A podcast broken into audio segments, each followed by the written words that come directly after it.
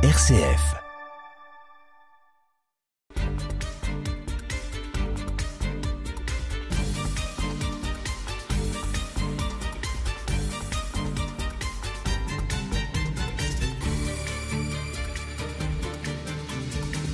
Dans la précédente émission, nous avons mentionné l'achat du couvent Saint-Joseph par l'abbé de Guinomont, vicaire général.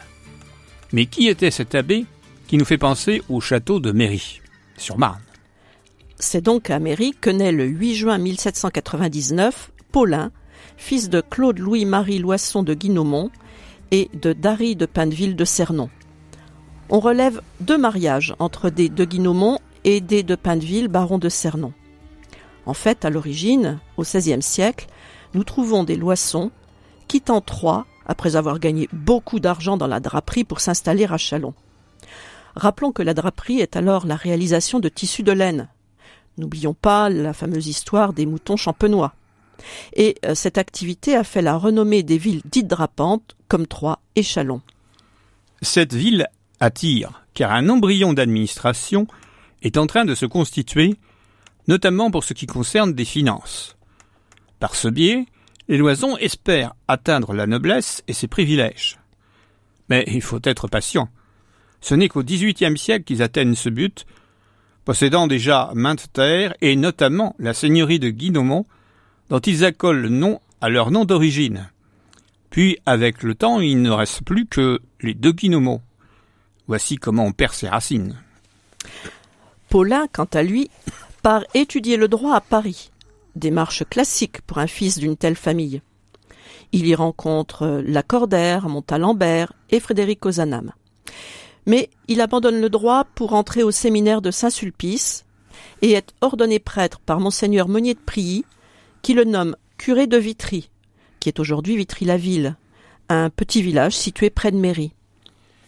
L'année suivante, les deux vicaires généraux, devenant chanoines de la cathédrale, abandonnent leurs fonctions. Il faut donner un souffle nouveau.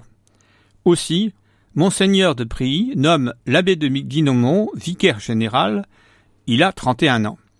Notez qu'il n'y aura plus donc qu'un seul vicaire général. Outre sa jeunesse, il dispose d'importants biens et d'une très grande générosité. Ainsi, il achète trois hectares près de la porte Sainte-Croix, dans le but d'y installer le petit séminaire. Mais, l'évêque préfère un site près du tombeau de Saint-Mémy. Il charge son vicaire général d'acheter les terrains nécessaires à titre personnel pour gagner du temps. Ce même homme apporte les fonds nécessaires à la construction du petit séminaire. De nombreuses malfaçons se révèlent, et certains n'hésitent pas à le lui reprocher, bien que ce soit pas lui qui soit au bout de la truelle. Entre-temps, comme nous l'avons vu, il a acheté le couvent Saint-Joseph. En 1850, il choisit de démissionner de sa fonction et de n'être plus que chanoine de la cathédrale. Il habite alors la maison familiale rue Saint-Jacques avec sa sœur Marie-Antoinette. Celle-ci est née le 30 juin 1806 à Méry. Elle est donc de sept ans la cadette de son frère aîné Paulin. Elle est fille du cœur de Marie. Cette congrégation, dont vous avez peut-être entendu parler par Anne-Marie sur ses ondes, est fondée par le jésuite Pierre-Joseph de Clorivière, 1735-1820, et Adélaïde Marie de Champion de Circé, 1790-1818, fondée en 1790 afin de préserver la vie religieuse pendant la Révolution. Les filles du cœur de Marie prononcent des vœux mais ne portent pas d'habits religieux. La congrégation reçoit du pape Pie IX l'approbation en 1857 et en 1890, Léon XIII approuve la constitution de cette congrégation originale. Ne vous étonnez pas, ça demande toujours des temps quand ça passe par Rome. À Chalon, on les appelle les Dames de Saint-Joseph. Elles prennent le relais de Paulin pour la propriété dont nous avons pu découvrir la composition dans l'acte de vente et surtout l'importance des jardins. Dès ses débuts, cette maison accueille des personnes âgées, majoritairement des femmes, mais aussi des orphelines jusqu'à leur majorité, qui est alors de 21 ans. Il convient de se rappeler que les Dames de Saint-Joseph ont une maison à Sumsweep. C'est en 1845 que l'orphelinat est ouvert grâce à un arrêté préfectoral qui précise que le responsable en est l'abbé Loison. Voyons d'abord les personnes âgées. En 1851, le groupe des septuagénaires est le mieux représenté. En 1856, le groupe dominant est celui des 76-85 ans, avec 19 représentants sur 50. En 1861, sur 54 entiers, on lève 34 de 60 à 75 ans. Mais une personne a quand même 94 ans. En 1866, le groupe dominant est toujours dans la fourchette des 65 à 75 et la doyenne à 92 ans. En 1872, alors que c'est encore l'occupation, suite à la défaite de Sedan en 1870 et au traité de Francfort, le groupe dominant est celui des septuagénaires. La liste de 1876 est inexploitable.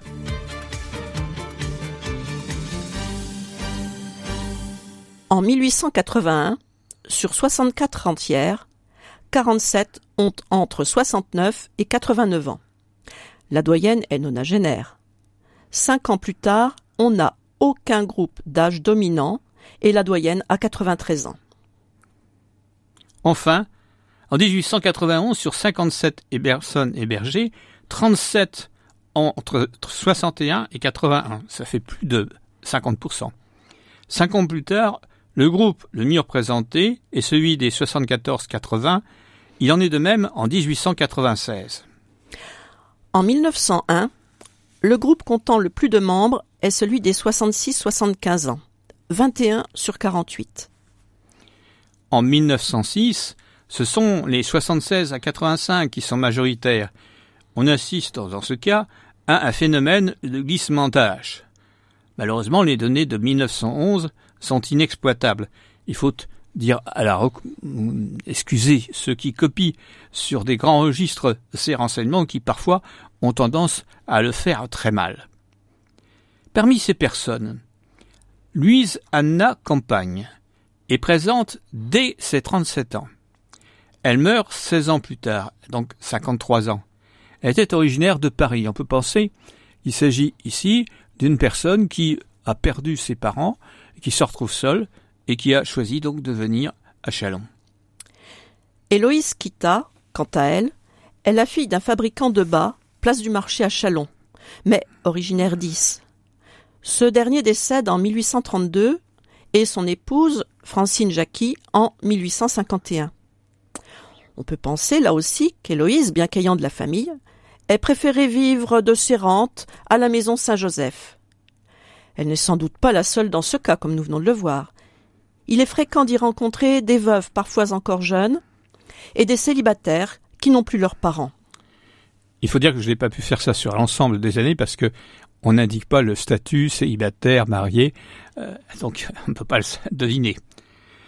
Le nombre des moins de 50 ans augmente au fil des années.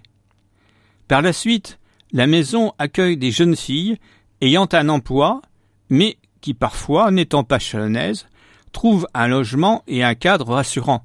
N'oublions pas, on l'a déjà dit, que la majorité est à 21 ans à l'époque. Hein. Une résidente de Sainte-Marie nous a d'ailleurs évoqué sa jeunesse, passée dans ses murs dans les années 50, alors qu'elle travaillait dans les bureaux de l'armée.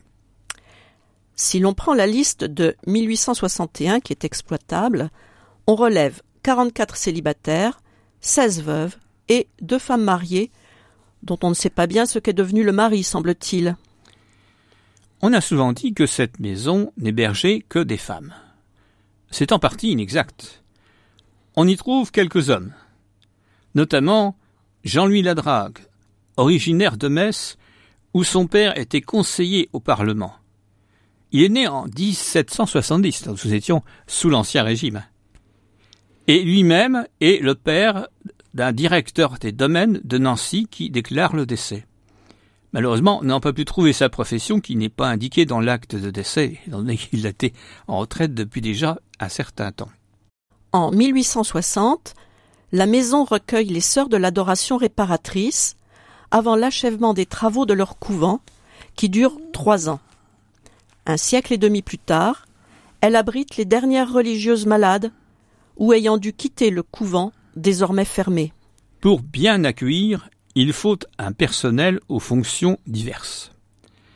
À titre d'exemple, en 1861, on a une directrice, Marie-Zoé Grignan, qui a à 50 ans une carrière bien remplie dans les maisons de la famille de Guinomont. Ils avaient des maisons euh, dans le centre de, de Chalon, à Somsuip et à Saint-Joseph. Sophie Écart est économe. Elle a 54 ans. La famille Écart est bien représentée dans la maison. Et le père fait office souvent de déclarant pour le décès. Petite remarque au passage, c'est que ce sont des déclarants. Les femmes ne déclarent pas les décès. On note, on a aussi et surtout, alors on a les professions bien indiquées, hein, une cuisinière, deux boulangères, une cavuste, une caviste, tiens, tiens, une ménagère, une infirmière et son aide, deux lingères, une lessiveuse, personne qui fait la lessive, hein, deux portières, un jardinier et son aide. Le jardinier et son aide étant les seuls personnels masculins. Et on comprend leur utilité quand on se rappelle l'étendue de ces jardins, qui devaient bien sûr être entretenus, mais aussi mis en valeur, aussi bien pour les légumes qu'ils produisaient que pour les arbres fruitiers. Et n'oublions pas qu'il y avait également une serre. Parmi les directrices, citons mademoiselle Lemaître. Elle est née le 16 juin 1830 d'un père fabricant de bas rue de la Marne. C'est le deuxième fabricant de bras que nous trouvons ici. Sa mère, Françoise Lebouc, est originaire de Gialon. Entrée jeune à Saint-Jean, elle est la collaboratrice de la distinguée mademoiselle Grignon à qui elle succède. Après sa guérison, suite à un pèlerinage à Lourdes, une réplique de la grotte de Lourdes est élevée près de la chapelle. Malheureusement, on ne sait pas où elle est passée, elle n'existe plus. Le culte de la Vierge de Lourdes connaît alors un certain développement dans la ville. On fait des cérémonies et des processions après le retour du pèlerinage de Lourdes.